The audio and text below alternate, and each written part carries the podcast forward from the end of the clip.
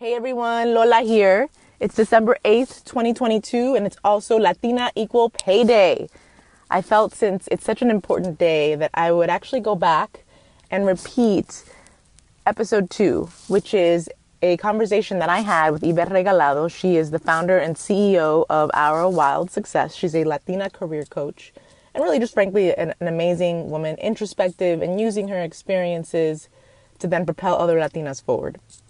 So in the conversation, we discuss our experiences, our trials and tribulations at work, higher education, etc., and really how to propel Latinas forward now that we have some information in our vaults.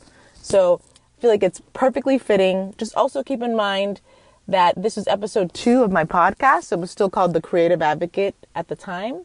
It is, of course, the Latina Advocate now. And if you'd like to follow us, make sure you go to Instagram and it's the at symbol and then the Latina Advocate podcast. Thanks so much and happy listening.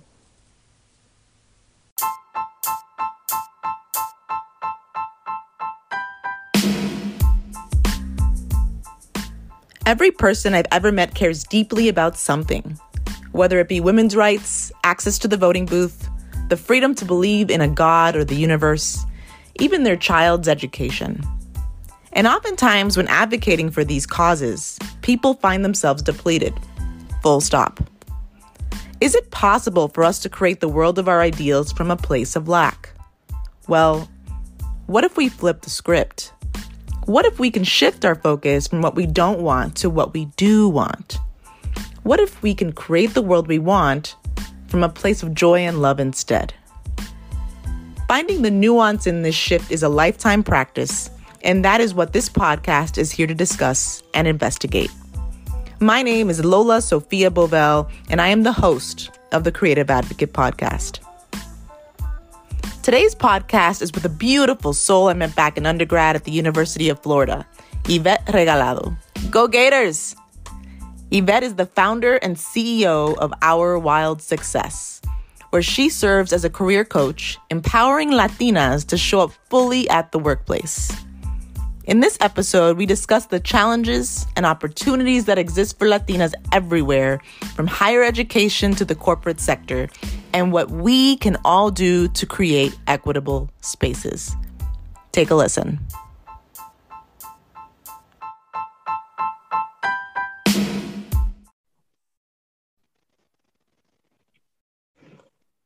All right. Well, hello, everyone. Thanks for joining us today. Here I have a dear friend, and I say dear friend because we haven't spoken actually in many years, but uh, she's someone that I connected with back in college at University of Florida, and she was just always near and dear to my heart, uh, always a wonderful soul. And so I'm just really happy to have her back and catch up with all of you here as well. So this is Yvette Regalado, who is founder and CEO of Our Wild Success. Uh, she has a 14 year corporate career, has worked for a variety of different organizations, including Univision, and really has a passion for empowering Latinas in the workforce. So I was just really excited, especially with Latino Heritage Month coming right up. Uh, to speak with her, but as you know, anyone that really knows me well knows that this is something that is a core passion of mine as well. So I'm just extremely excited to bring her on. So without further ado, Yvette, hi.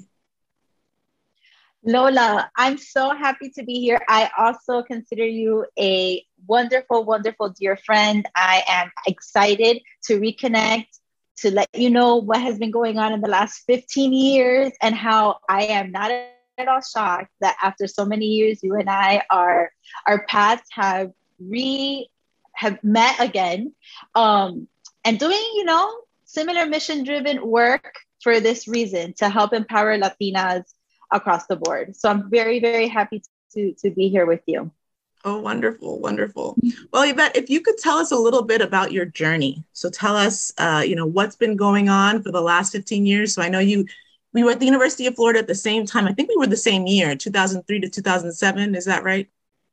So we, since you last saw me, when I graduated the University of Florida, I graduated with a Spanish degree. And I knew that when I was going to use my liberal arts degree that I was hoping and praying and wishing would like help pay some bills someday. Um, I knew that I wanted to go into public relations. And so that's really where the journey begins. I have always worked in the Latino, Hispanic, um, Spanish language first marketing space. So I started in PR that eventually transitioned into advertising. So always agency work for many, many years, I worked between Miami and, and New York in the agency space. And then my last stint was, as we mentioned, at Univision. And there I ran a the corporate marketing team. So that was my my only really in-house role. But throughout the journey, there were some constants, right? Right. Like we're talking about working in the Hispanic or Latino market. So advertising, PR, marketing in general is a very female. It's one of the few industries, but it it is one of the industries that is um, there's a strong female woman presence. When you're talking about Hispanic marketing, ninety percent are Latinas. Mm. So some patterns in when we talk about women in the workforce my experience i believe is very unique because i don't I didn't really battle this feeling inferior to white people, not not not not feeling seen in the room, not being you know viewed as the same. That I didn't. I had instances of that for sure within the client space, but like in my day to day, and the people that I worked with were majority Latinas, but I saw a lot of similarities. Despite that, I'm talking about two different markets, right? Like Miami and New York are culturally very different. And when we're talking about nationalities, so I've worked with a lot of women who are either they themselves or their families are from Mexico, from Colombia, um, Venezuela, Puerto Rico, obviously Cuba. So I understand that the nuances, right, of our culture and our nationalities, but in the workplace, a lot of constants across the board that I recognize now held a lot of people back. So, for example, the need to always ask for permission for everything. for everything. and I and I say this first of all, let me take a step back. I say this as somebody who entered the workforce very young, very green, very eager, very motivated, but no real professional guidance, right? Like my parents could not help me how to navigate an office corporate setting. They had never worked in that in that environment. I didn't I didn't have older siblings that could also pave the way in that environment. Um, what I knew was limited to my inner immediate inner circle and that was it so for everything when you've been groomed to think que calladita más bonita mm. right mm. yes right so this stuff is this stuff is deeply rooted so I, I i understand that i understand the need to um, defer to authority at all times when you're sitting in a meeting, not wanting to be the what the first one to speak because there are people that are more senior to you, more important, and I say that in quotes to you, and that you should wait for them to speak up. Um, not negotiating. I have hired as I grew in my career. I interviewed, I became a hiring manager. I would interview with a lot of Latinas, and you know, the majority did not negotiate. So no and and me you know once i got to the other side of things knowing that actually companies expected to i expected so many of them to so there were a lot of things that i saw along the way that i myself was guilty of doing at some point because of all of this cultural baggage that we have. and then when i would see others doing it i would get frustrated think no but why why why do you stay quiet you have a brilliant idea why not bring it up why not advocate for yourself? Why not push for that promotion? Why wait your turn when you've been waiting your turn for however long? So it there was a defining moment and we'll, we'll talk about that. But along the way, I just saw a lot of, like I said, patterns that were just seen as status quo and business as usual. And I just really, I really thought to myself, well, what can, when is this going to change? because if we don't change it the ones coming behind us they're gonna they're gonna continue on the same path so right. that's really where where the rubber meets the road where I, I just saw that there were some things that we could definitely start doing differently but who's gonna be the one to say it yes yes so yvette um, i love all of this i have several questions for you right now like just from what you were mm-hmm. saying but i'd love to just kind of take it even further back i know you know we know each other from being gators together but tell us a little bit about where you're from, your childhood experience, your parents. You know, tell us a little bit about, you know, what what you know the foundation of Yvette Regalado, what that foundation looked like. Oh my gosh. Okay. Bueno, Yvette Regalado, super duper proud Cuban American.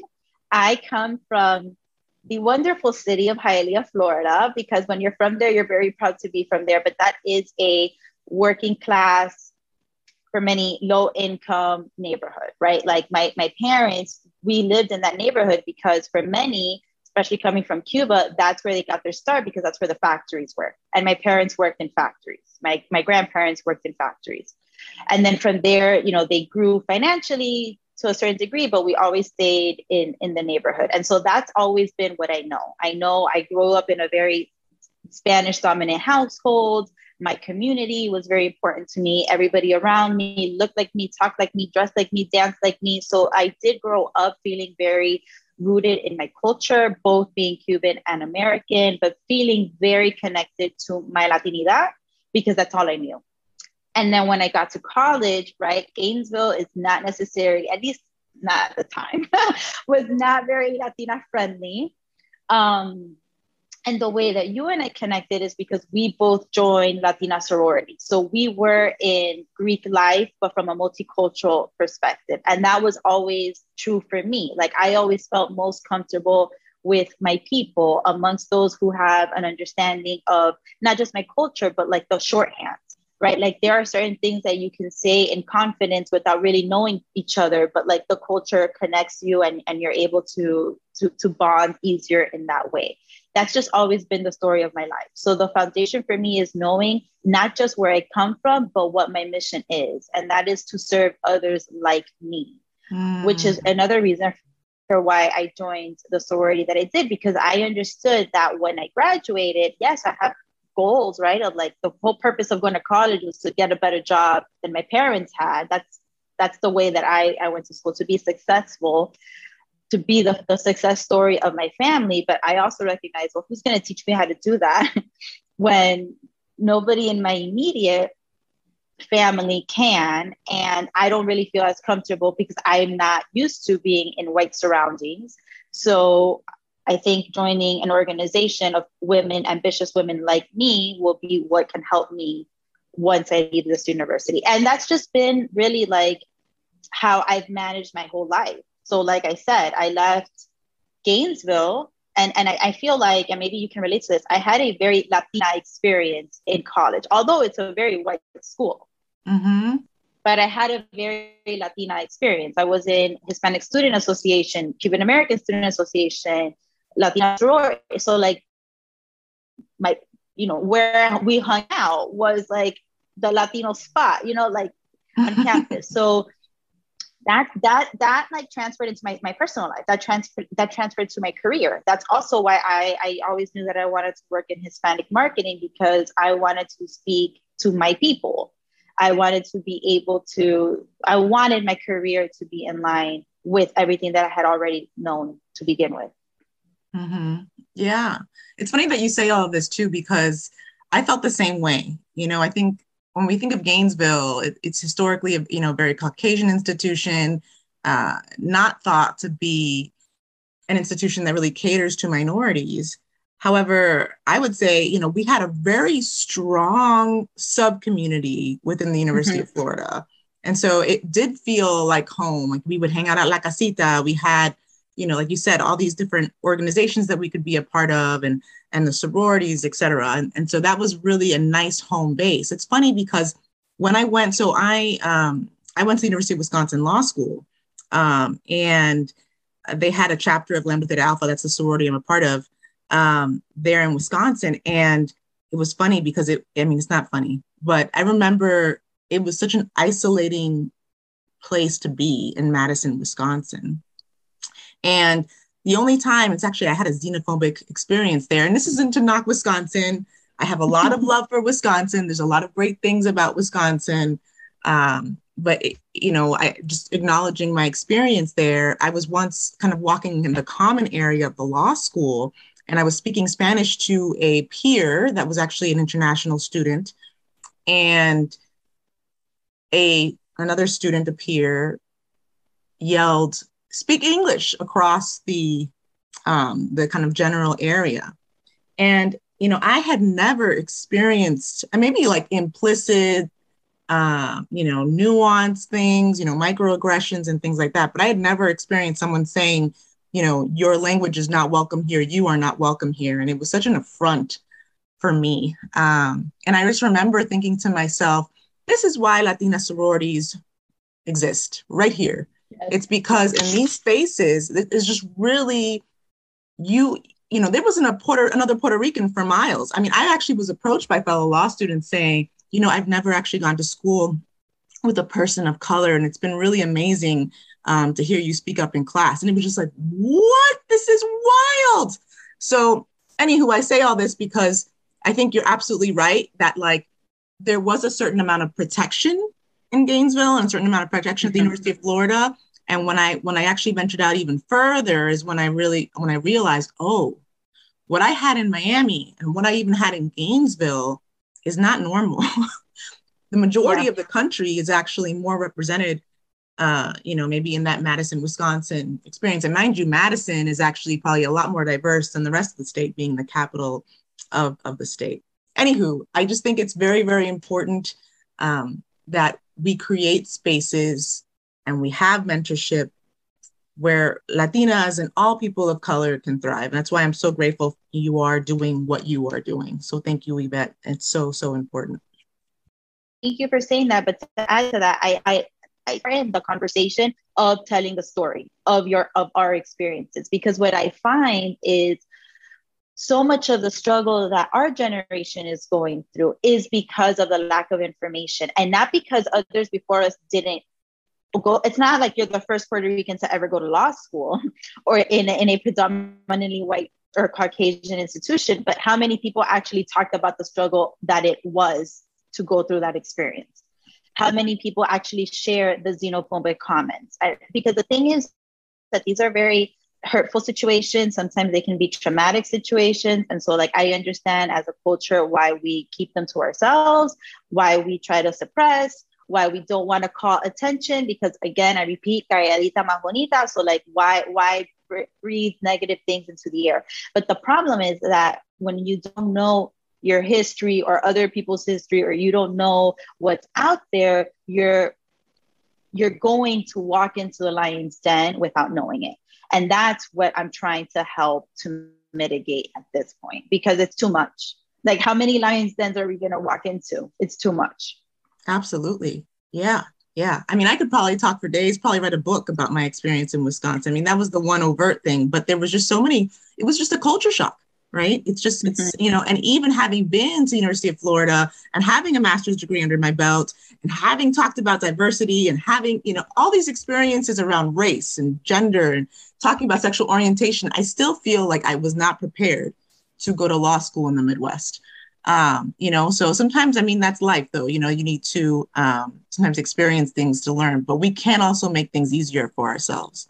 So Yvette, I'm going to transition here um, in terms of you know what you were talking about before about your experience, and I'd love to know what was the catalyst. So what really made you go from working at Univision, being extremely successful, to deciding, you know what, I am going to go on this path and I am going to help Latinas grow in their careers um, so we can make it easier because at this point right now, and we can talk about this later too, you know, we're just not progressing at the same level as maybe other communities are in terms of wages, in terms of just, you know, looking at income inequality, right? So what was the catalyst? What really made you make that that transition? Well, the turning point is going to be a simple statement, but it's going to be loaded and heavy. So, whoa, here we go. Uh, yeah, the catalyst for why I decided to leave my corporate job for good, like to keep, leave my corporate life for good to start a business, was when I found out that a man with only one level above me, so not apples to apples uh, comparison, but one level above me was making a hundred thousand dollars more. Oh wow! And I found this out while I was in the process of being promoted and negotiating that promotion, negotiating a higher salary. And what I was trying to negotiate was the standard 20% increase standard because that's not what was originally offered, but that's where I was trying to get. Mm-hmm. And when the negotiations weren't going my way, I did some research, I tried to do some digging, started asking around to see what other people were making, because that's how, by the way, that's how you're able to make, you know, boss negotiations is when you know what the market is and you know what other people are making. So in doing my my digging, it was revealed to me, it was surfaced to me that some dude was making a hundred grand more. And so I'm thinking, well, if that's what I should be working towards, and if I'm supposed to be promoted in two years, three years, four years from now, and I should technically be making that much money, that's about a 50% plus increase. If y'all won't even give me the 20, how am I going to think you're going to give me the 50 plus? Right. It ain't happening. Like it was me doing that kind of math. And I say that with a straight face now. And, and you know, we're all good and I have my my my, my company and, and we're working, but it was demoralizing. Okay. It was traumatizing. I don't think I've ever cried so much. Oh. Period. And I've, I, I've I've I've suffered loss. I've had my father pass away. Like I've gone through some and that was so shocking to me and so out of left field. I was not expecting it because not not just I mean throughout my entire career, but specifically at this one company, I had been told you're being groomed to be a leader. We really um, value you. You are the future of this company. We want you to be here for a long time. We're investing you. So I'm invited to all of the leadership trainings. I'm invited to do all of the, the to take on more responsibilities. I'm invited to the cool projects that add to the to do list, but I'm not valued enough to get paid for it. All right, there's a disconnect here. Yeah. And then you know you start analyzing. All right, or at least I did. I started I started analyzing. Well, how did this happen? Because on paper, similar credentials, similar responsibilities, right. I have actually can show more success, and this is not a comparison game, but like I can show potentially more successes than him, better results, stronger team, um, retention. Like I've never had anybody quit on me. Literally, nobody has ever resigned on me after eight years as a manager. I have proven to be a, a, strong leader that others like are being sent to learn from me, but you're not going to pay me for it there's a problem. There's a problem. And the thing is, Latinas are, and I know this, like I knew always that statistically speaking, Latinas make significantly less money than everybody else in, in this country. We are the least paid group. It used to be that we made about 50 to 57 cents on the white man's dollar so that's about half. We would make about half uh, less than, than white men. We now, after the pandemic, are making even less than that. Like our numbers are even getting worse. So no, there's got to there's got to be a change. But the first change is we have to acknowledge that this problem exists. We are not getting paid. We're doing more. We are sacrificing more. We are like the face of what it is to be a good employee because we mm-hmm. have a very strong work ethic, but we're not getting paid for it. And we have to we have to know that. Absolutely. So that was yeah. the catalyst. So that was the catalyst. Did you ever speak with any of your uh, superiors about what you had found out and and tried to negotiate harder by any means? Or did you did you what did you like when you found this out i mean it sounds like you you left but was there any further discussion Oh, there was a lot of discussion, but let me paint a picture. This conversation or this promotion came about uh, end of January, beginning of February 2020. That's important for context.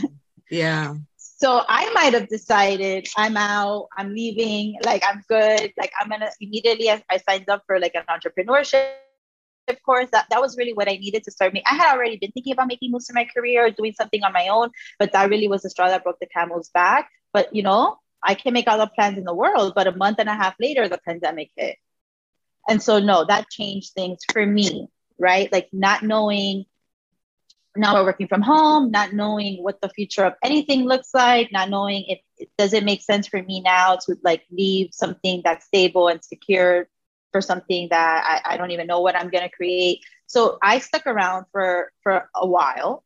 Uh, uh, so I stuck around for a while. However, now fast forward, now it's summer of 2020. Now we're in the thick of Black Lives Matter. Now we're in the thick of DEI being a topic of conversation. Now, all of a sudden, leadership cares about diversity and inclusion and being welcoming and, all of this stuff, right?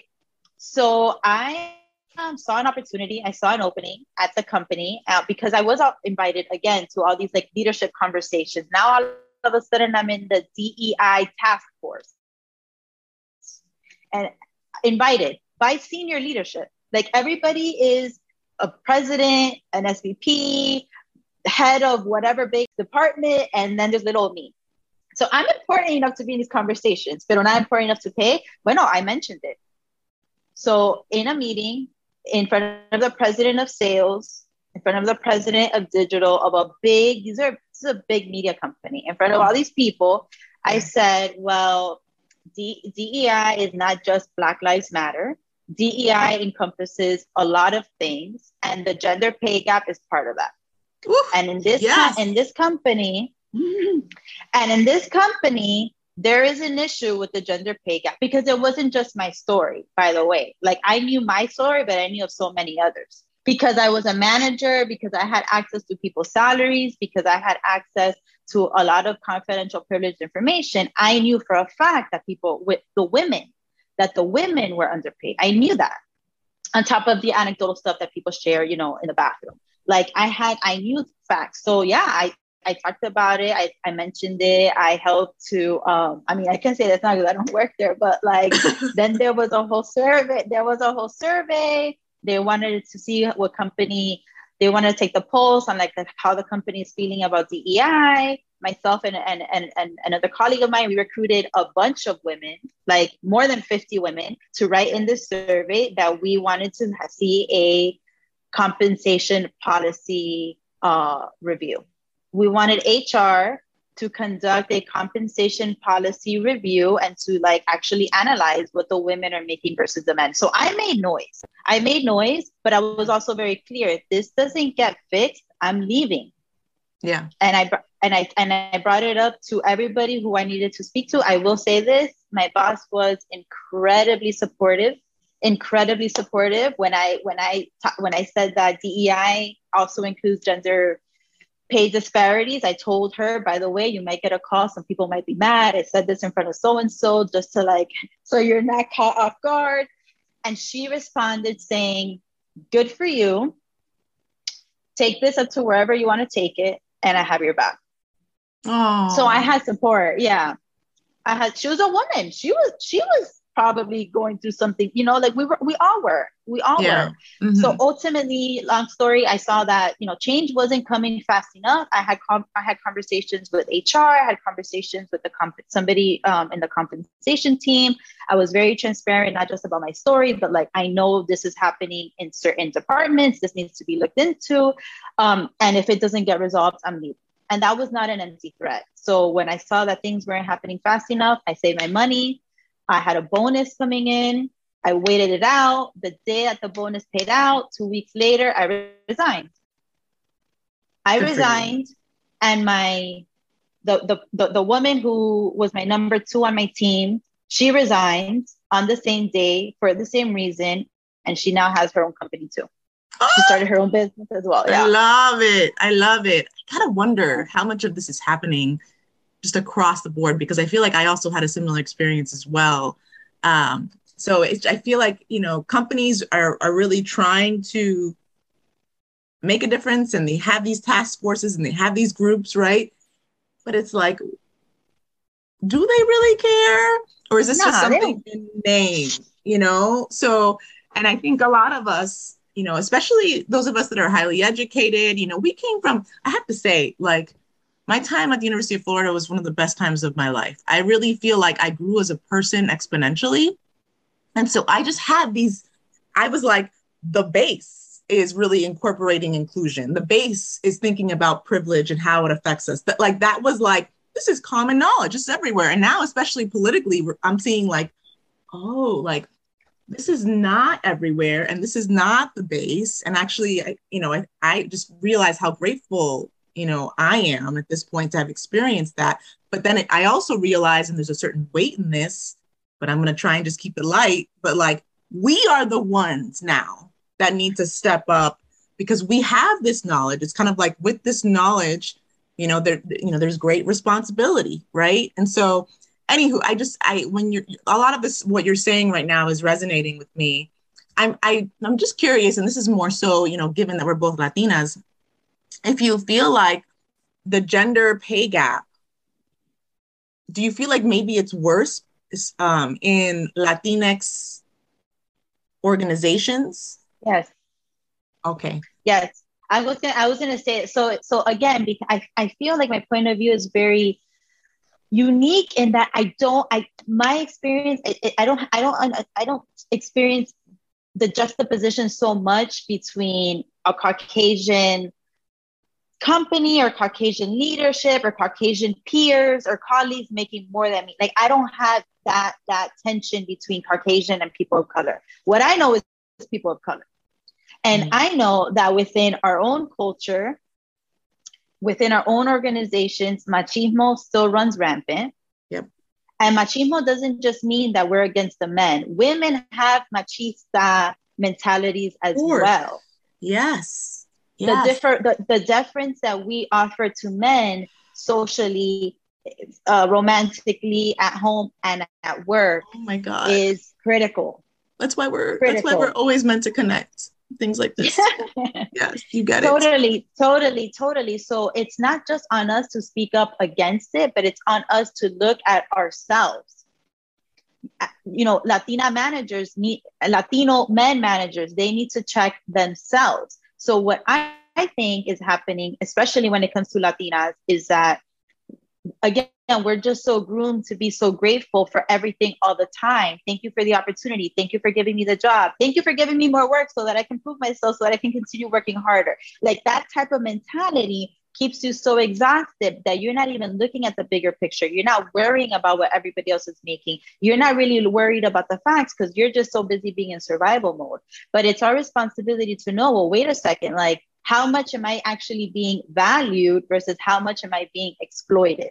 But nobody really wants to have that conversation because it's hard to accept that in yourself that oh. you may be setting yourself up to be exploited by your own people and i don't necessarily think that you know we're out to we're, we're out to against each other. I don't think it's like that. I don't think that anybody none of this is personal. I don't think anybody was like singling me out. Let's like let's not pay her. Like i don't think that's what happened. Mm-hmm. but when you are in this space and this container when the status quo is the women do all of the planning. The women do all of the taking notes. The women do all of the, the, the scheduling the meeting. The women take care of setting up the tables and the chairs and the everything at the meeting. The women take care of the baby showers the happy hours the bridal showers the birthdays the pizza party the women take care of everything.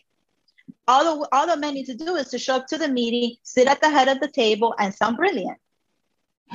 That's incorporated my gosh. Oh, I kind of want to cry. Um, it's just it's so so ridiculous. Yes, and we are so and, undervalued. And under, and, and under the guise, let's not forget under the guise of this is a and I put this in her quotes where this is a family. We are a, a family environment you are safer here. It makes more sense for you to work amongst our, your own people because we know each other, we look after each other, we care about each other. Yeah, but we don't pay each other. Yeah. Oh my gosh, Yvette. So, you know, one of the things that's really resonating with me right now, which you said specifically is so I've always identified, you know, very much with, you know, being a feminist, being a woman of color, um, and being around other strong women of color. And uh, you know, in my one of my most recent professional experiences, I won't go too much into detail, but it was those specific a group of women of color that I entrusted so much that then wound up exploiting me. And it wound up being just a very traumatic and difficult situation. And it's just interesting to me because I feel like that that in and of itself can be so so traumatic because it's like no I'm, I'm i'm putting all my eggs here because these are the people that are looking out for me this is culturally you know where it's at and it's actually like you have to always first of all look out for yourself but you have to really take the time always no matter what no matter how busy you are to kind of reflect take a step back and examine the situation and say mm-hmm. okay mm-hmm am I really getting paid equally? Am I really getting the opportunities that that I'm being told that you know I'm I'm potentially going to be given, et cetera? And always take that step back. Does this align with me? Does this feel right in my guts?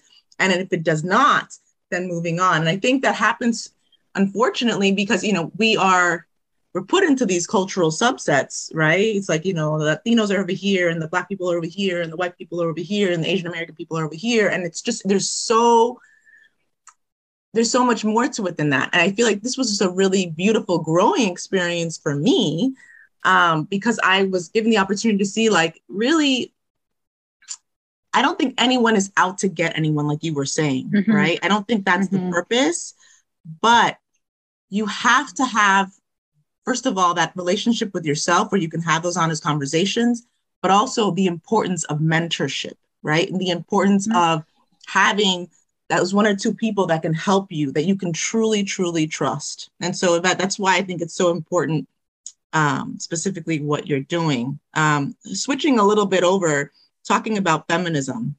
Um, and, and you mentioned this too and this is essentially just kind of going off of our conversation right now. Sometimes women in particular right can be the ones that hold these archaic structures even more so than men, right? Mm-hmm.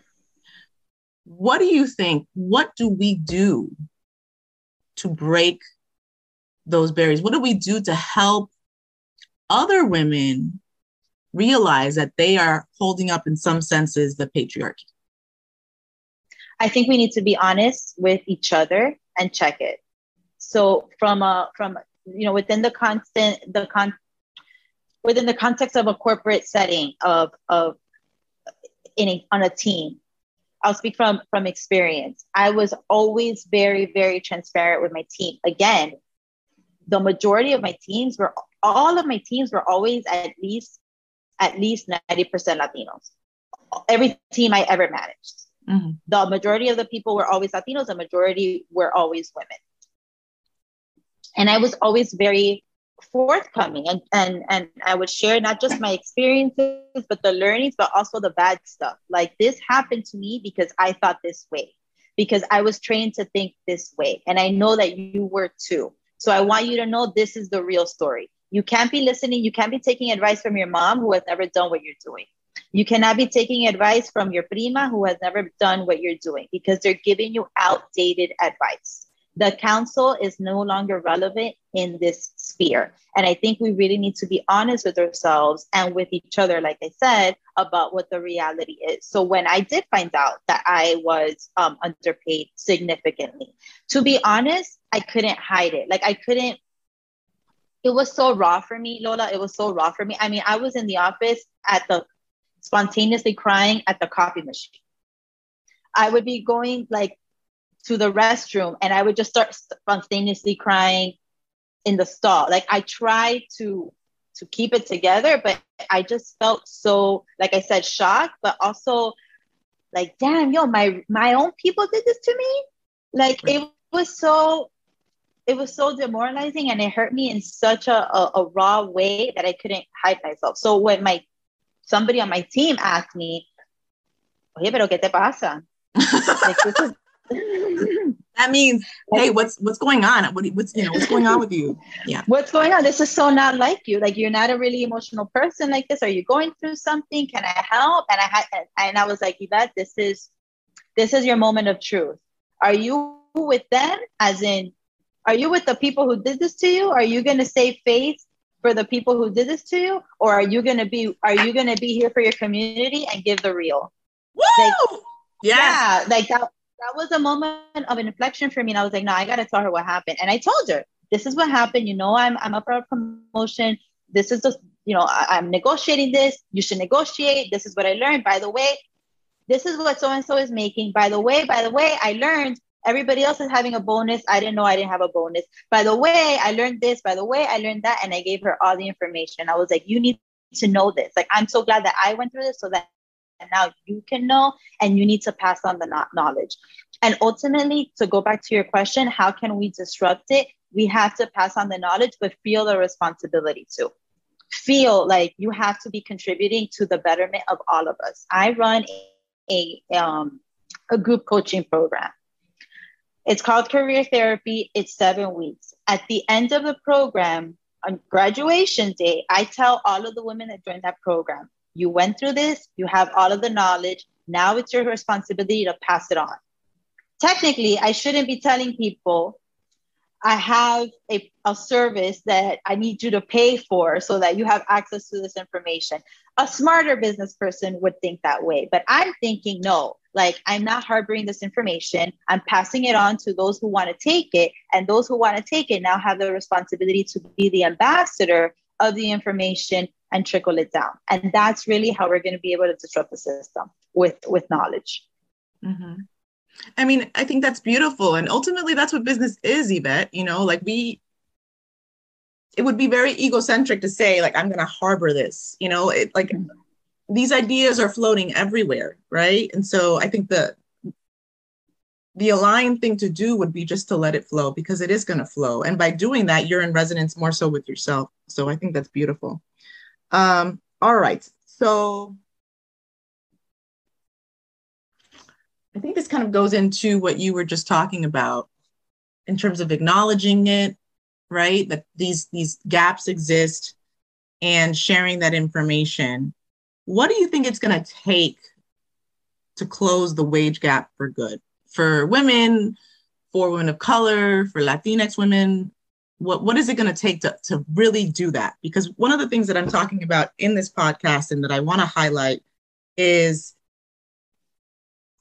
focusing on the world that we want and that is ultimately attracting that and creating that. Because i think a lot of us when we're in this advocacy space even you know this corporate advocacy space even that you're in you know specifically even there you know this harbor this feeling of like oh, uh, things are not good, things are not good, I'm, I'm not happy, things are bad, it just kind of perpetuates the focus is on the bad, right?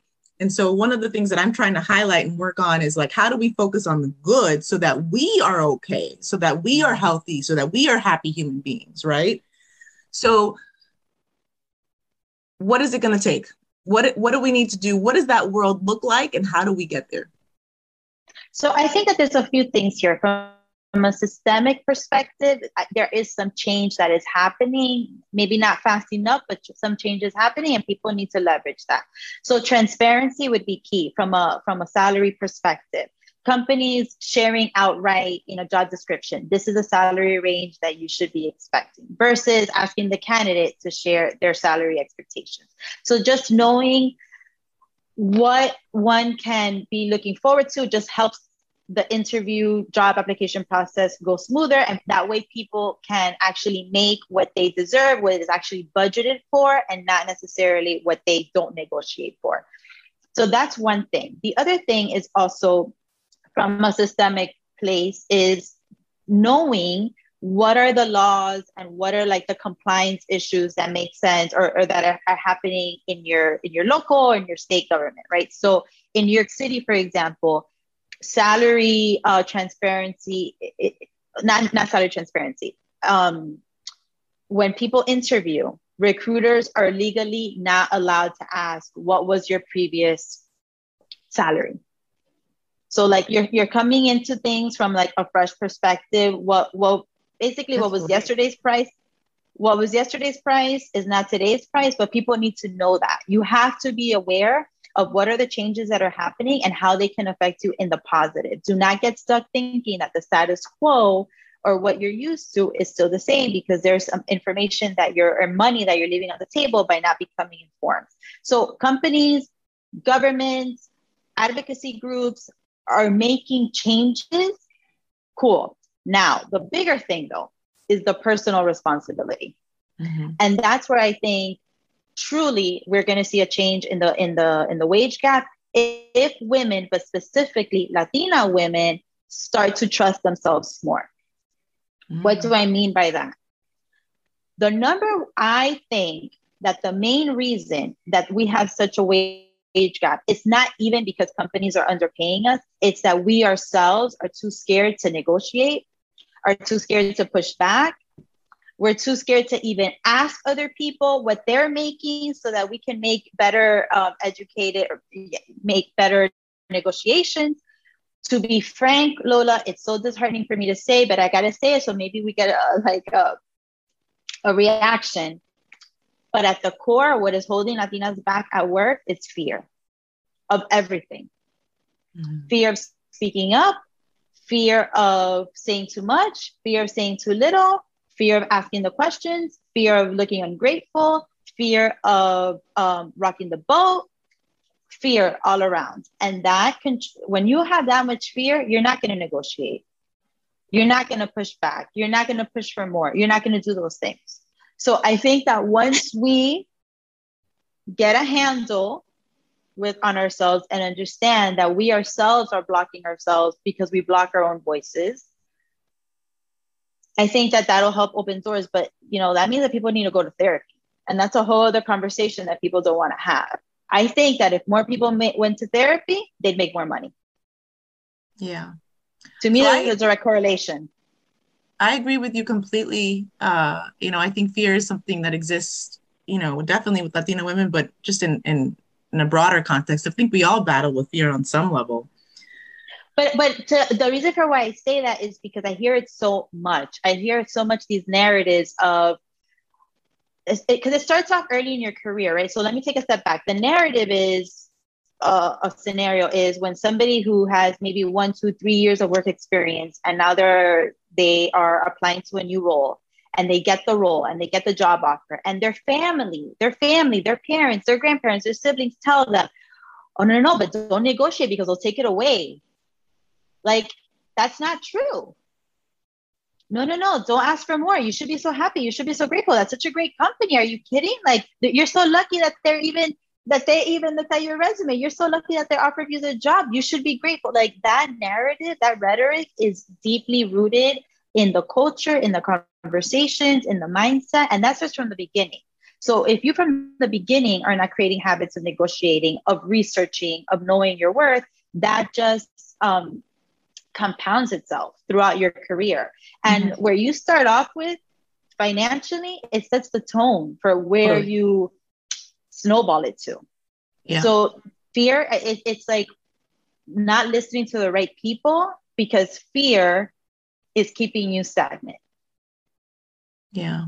I think another thing to that I want to add to what you're saying um, is I think one of one of the reasons why fear it's it's so big um, in the workforce in particular is you know laws are not set up to help the little guy, right? Mm-hmm. And so when you think of employment being at will, what does that really mean, mm-hmm. right? That means that you can be let go for any reason at any time. They could just not like that you spoke up at that meeting. They're like, Yvette's causing a little too much rough we're gonna let her go. And they it's like it could be literally that you know? I mean the fact that you were talking about you know the gender gap i mean i think you probably would have some kind of claim there. But what i'm getting at is i mean you know it could be it could be like literally like this person's just getting i don't know they're they're not they're not aligning with the culture anymore or whatever it is right? So the one thing that i want to say though about this and this is something that i am thinking about a lot these days is that no matter what happens, if you are in alignment with yourself, you will find your way. And the most mm-hmm. important thing at the end of the day, and this comes from Brene Brown, and I know you like Brene Brown too, um, is belonging to yourself, right? Mm-hmm. And so if you, at the end of the day, if you belong to yourself, you're going to find your way, whether it's being an entrepreneur, whether it's finding another position, whether it's etc. So, really, at the end of the day, you will find your way. Period. End of story. And there really isn't anything to fear. And I think underneath that fear, what I am hearing and what I'm feeling and what I'm sensing and what's coming up for me right now is that there is this sense of unworthiness. Because it's like, mm-hmm. oh, if these people don't want me, oh my God, oh my God, if, this, if, I, if I lose my job, or what if they demote me, or if et cetera, et cetera, then it's like, oh, you know, then I'm going to be valueless, right? Because yeah. other people are not buying into me. And that is just so false because your value is not based on other people's opinions. Your value is not based on this company. Your value is not based on placed on the, you know, uh, made by these board members. It, it, really doesn't matter. So, anywho, I just that was just kind of a, a, a, thought that I had that you know fear, but it's also this sense of worthiness. And I think it, when we're talking about Latinas in particular, it's just knowing you are worthy. Period. So that's what came up for yeah. me. Well, actually, I want to I want to add to that and to also like maybe bring it back to the beginning of the conversation. So when you ask me where I'm from and the foundation, let's go back to that. When you grow up in neighborhoods where everybody around you is in survival mode, everybody like everybody talks about Estoy yes. en la lucha, like I'm struggling. Uh, it's all about the bills. The conversations all have to do with how expensive everything is, how rent is going up, everything, everything, everything is all about scarcity, lack, unworthiness. Right.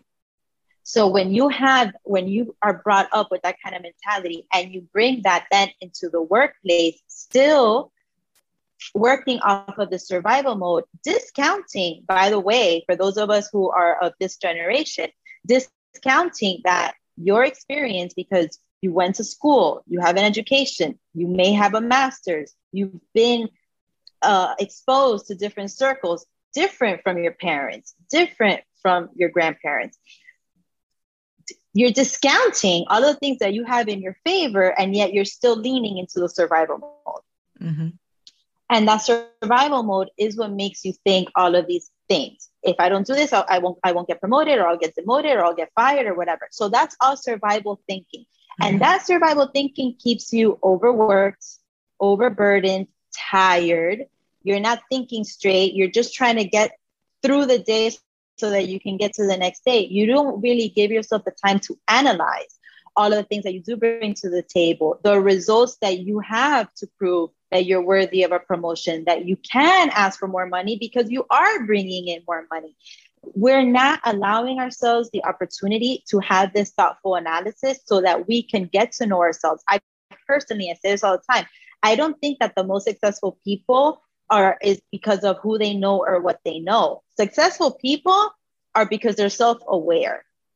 Mm. And that goes back to what you're saying. When you are in alignment with yourself, when you know yourself, that makes you successful because that makes you confident. And sometimes that makes you fearless. And you need to be confident and you need to be fearless so that you can advocate for yourself, so that you can demand your worth. But you need to know what your worth is.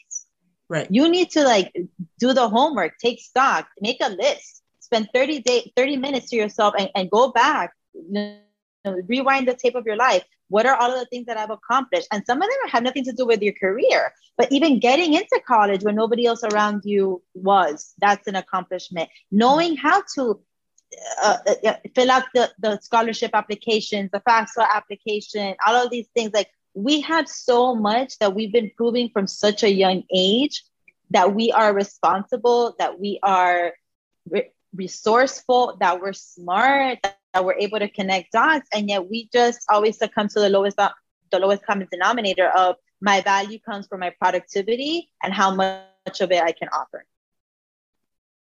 Yeah, that's a trap. It is a trap. Mm-hmm we have inherent value within us, all of us, every mm-hmm. single one of us. Yvette, that's so beautiful. And it's funny that you call this uh, like uh, your, your seminar career therapy because this conversation has felt therapeutic and beautiful. So thank you. Um, it's so important that we have these conversations and that uh, specifically in, in, in, regards to this conversation that latinas are hearing this conversation right it's really important because it is okay to stand up in your truth so thank you mm-hmm. for for being you. You are a light. Oh my God. Likewise. Likewise. All right. So um I think two last questions before I let you go, Yvette. Um, the first one is we talked about taking the 30 minutes, right? You were talking about taking the 30 minutes and reevaluating. And again, taking that time, whether it's to meditate. Um, I've been getting into breath work lately. I don't know if you've ever tried breath work. I love it. Yes. It's another form of therapy. Um, but what do you do um, to take care of yourself? What have you done in the past when you were working in the corporate sectors, even now? Because I know a lot of times people um, can make assumptions about being an entrepreneur, but oftentimes being an entrepreneur means you're working more hours. Um, so, what do you do to take care of yourself? Well, when I was working in the corporate world, uh, to be frank, I didn't do too much to take care of myself. In retrospect, uh, it was probably like not. I wouldn't say it was entire. It was. I, I, engaged in some destructive behavior. I would say, and I'll be honest about that because mm-hmm. there's so much stress, so much stuff like, girl, I was a happy hour every Friday and drinking and like escaping. escaping is what I was doing. Escaping. Well, something I always did, and I and I tell everybody that they should do this is go to therapy. So that has always been a, a priority for me. Um, so that I did while I was corporate. However, as an entrepreneur, let me tell you something. I stopped working in for somebody else in June, last June. Mm-hmm. Without even trying, Lola, without even trying, between two to three months, I melted like 15 pounds. Melted. And I didn't really do anything drastically different. What was different was my stress and anxiety levels. And I and I share that because I think people need to know that we hold so much stress and anxiety in us, in our bodies and it doesn't matter how many times a week you work out, it doesn't matter what you eat, those things are one factor. Like how you hold and and and and deal with your stress has a lot to do with your health. So what I started doing immediately after I started working for myself are the things that I never had the time to do before, which is I started going to Pilates which I do three times a week, and I'm addicted, and that comes first. that, that, comes, that comes first in the calendar. I schedule it first, like the week leading into the week. I schedule that first. I still go to therapy. I'm very mindful about what I eat, but when I'm craving the McDonald's burger, I'm gonna eat the McDonald's burger because I don't believe in sacrifice any like I feel like I sacrifice so much time, so much of my time. I sacrifice so much of myself for a career that ultimately did not pay me back that I'm not sacrificing anything for anybody anymore. Ooh, yes. Oh, I love that so, so much.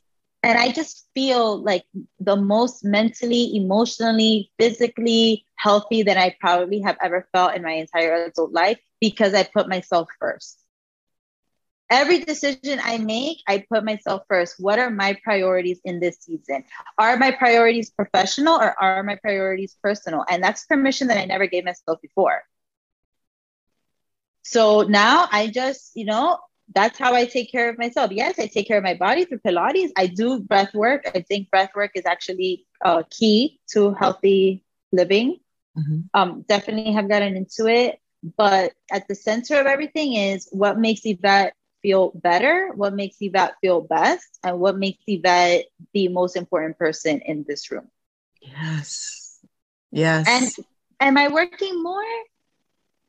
No, to be honest, I'm not because I I could. There are some times that I do, but I do it because I want to, because I like the work that I'm doing and it, and it motivates me to work more.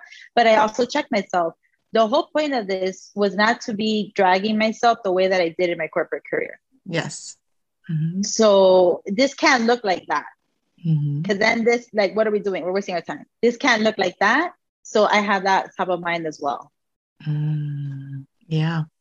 Oh, so many things I'm thinking about right now as you as you mentioned this. Um, one thing that that you just said that also highlighted it in my mind was a lot of times we think to make something worthy, to say that something is okay to do, we have to show the struggle behind it, right? We have to show that it's hard.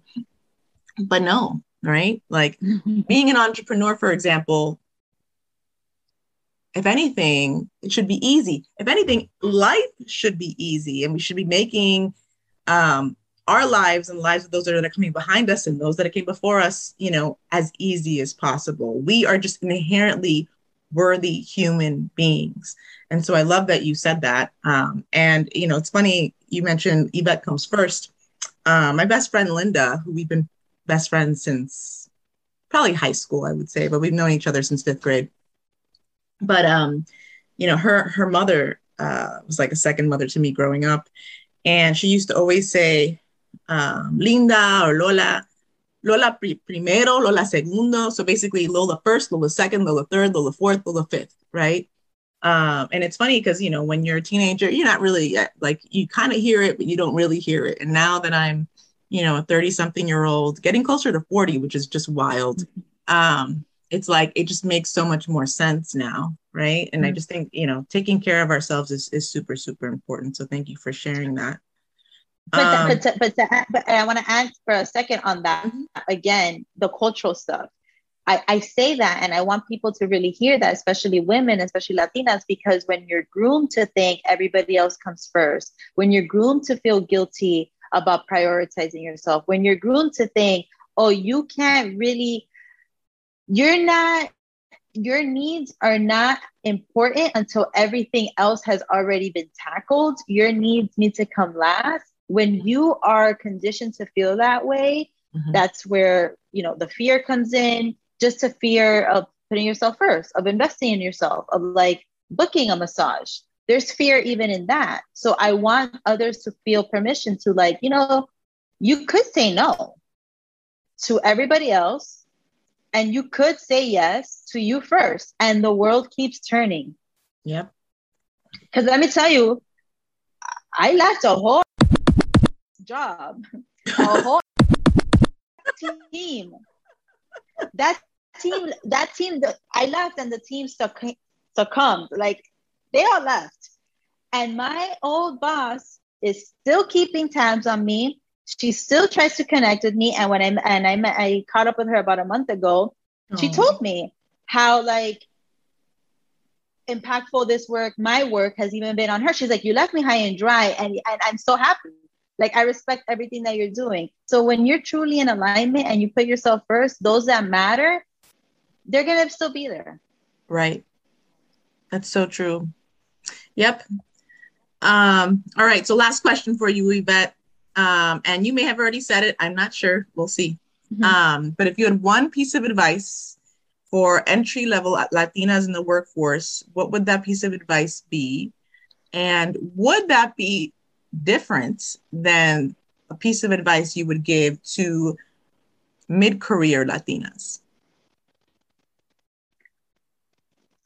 Um, so, what I would tell somebody coming in new, entry level Latinas, two things meet as many people as possible and treat every sort of meeting not as a meeting, but as an informational go out of your way. You, you entered a new a new company a new organization. Go out of your way to introduce yourself to people. Send them emails. And i don't just mean people in your peer circle. I mean reach out to the ceo reach out to the c suite reach out to whoever it is that you feel like you can learn from and that they can impart wisdom on you. And i and i say to do that early in your career because you're so excited and you're so motivated and people will want to help you.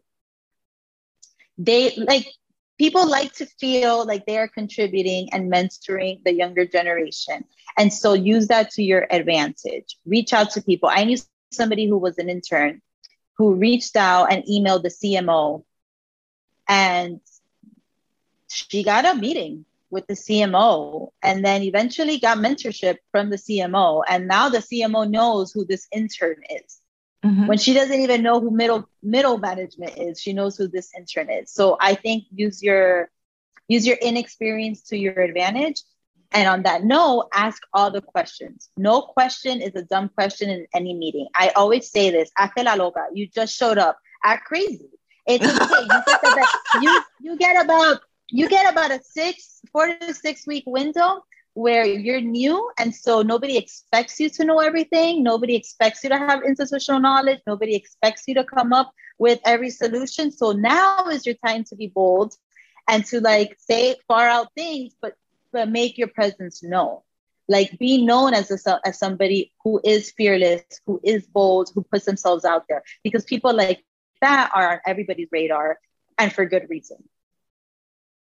But that that's actual advice that I would give to somebody in middle management as well. If you're mm. new at a company, if you're new somewhere, use that four to six week window to really put yourself out there instead of because the thing is some people think to themselves no i'm just going to take a step back let me retain as much information as possible i'm just going to be more of an observer because i don't know what's going on but i think that's actually not not as helpful i think that you can really make your presence known when you have the benefit of not having the knowledge to your advantage beautiful beautiful um, well thank you again, Yvette, for taking the time to to really chat with me about these issues. I feel like we could have talked. There were so many times where you said things, and I was like, "Oh my god, I want to ask about this." I feel like we could have this conversation for hours. Um, if you could please let people know where they can find you and also uh, where they can potentially get some amazing, clearly coaching from you. Yes. So I invite everybody to go on Instagram and find me at Our Wild Success, O U R W I L D S U C C E S S, Our Wild Success. And that's really my calling card. So all of the, so much content, so many resources that I put out for everybody within the realm of, of this conversation. And that's um, where you can reach out to me or email is Yvette, Y-V-E-T-T-E at our, our wild success. So I'm I'm coaching Latinas, really trying to help everybody get paid, work smarter instead of harder. I want you to work smarter and to mm-hmm. enjoy your freedom, enjoy having balance in your life, enjoy living more than working. That's really where where I'm going with with our wild success.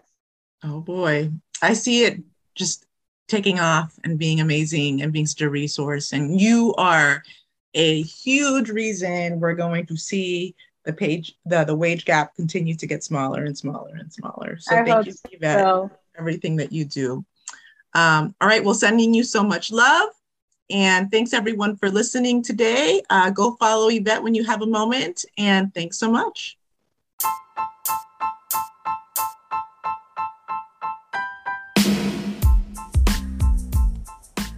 Thank you for joining me today. If you liked what you heard, please be sure to like, subscribe, and follow us wherever you get your podcasts. As many of you know, I'm technically an attorney and forever advocate that does speaking engagements and coaching when not podcasting and being a mama to my amazing daughters. Nothing in my podcast, however, is ever to be construed as legal advice. These are for educational and enjoyment purposes only. Anywho, if you'd like to follow me in real time or sign up for public speaking coaching, you can follow me on Instagram at Lola Sophia Bovell. That's L O L A S O P H I A B as in boy, O V as in Victor, E L L. Thanks and have a great day. See you next time.